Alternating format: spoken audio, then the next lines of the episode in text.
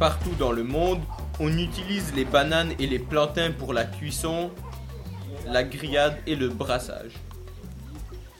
Les épluchures des fruits et les tiges hachées en morceaux sont utilisées pour nourrir le bétail. Cependant, les bananes et les plantains ont un grand ennemi, le charançon du bananier. Le charançon du bananier est un petit insecte noir ayant un long bec recourbé. Les bananiers attaqués par le charançon poussent lentement et donnent de petits fruits.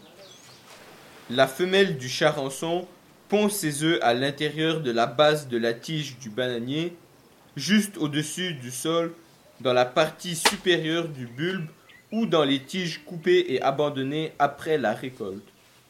Les œufs de charançon éclosent et donnent naissance à des larves qui se nourrissent du bulbe et de la tige en y creusant des tunnels.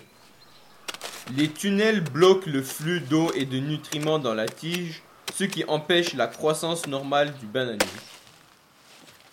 Au fur et à mesure que les larves de charançon grandissent, elles creusent de plus larges tunnels dans la tige et finissent par se frayer un chemin pour se transformer en nymphes dans le sol près du bulbe. Ces tunnels affaiblissent la tige qui peut se casser à la base ou au milieu. Au bout de 5 à 7 jours, les nymphes se transforment en petits charançons. Après avoir vu comment le charançon du bananier se développe, comment pouvons-nous savoir que notre bananeraie est infestée par les charançons? Les bananiers attaqués par les charançons donnent de petites grappes. Lorsque les bananiers sont attaqués par les charançons, leurs gaines foliaires se fendent. Il y a des tunnels dans les tiges et les bulbes, et les tiges se cassent souvent. Les charançons du bananier se déplacent seulement sur de petites distances et volent rarement. Les charançons du bananier se propagent à de nouvelles bananeraies, principalement par le biais du matériel végétal infesté.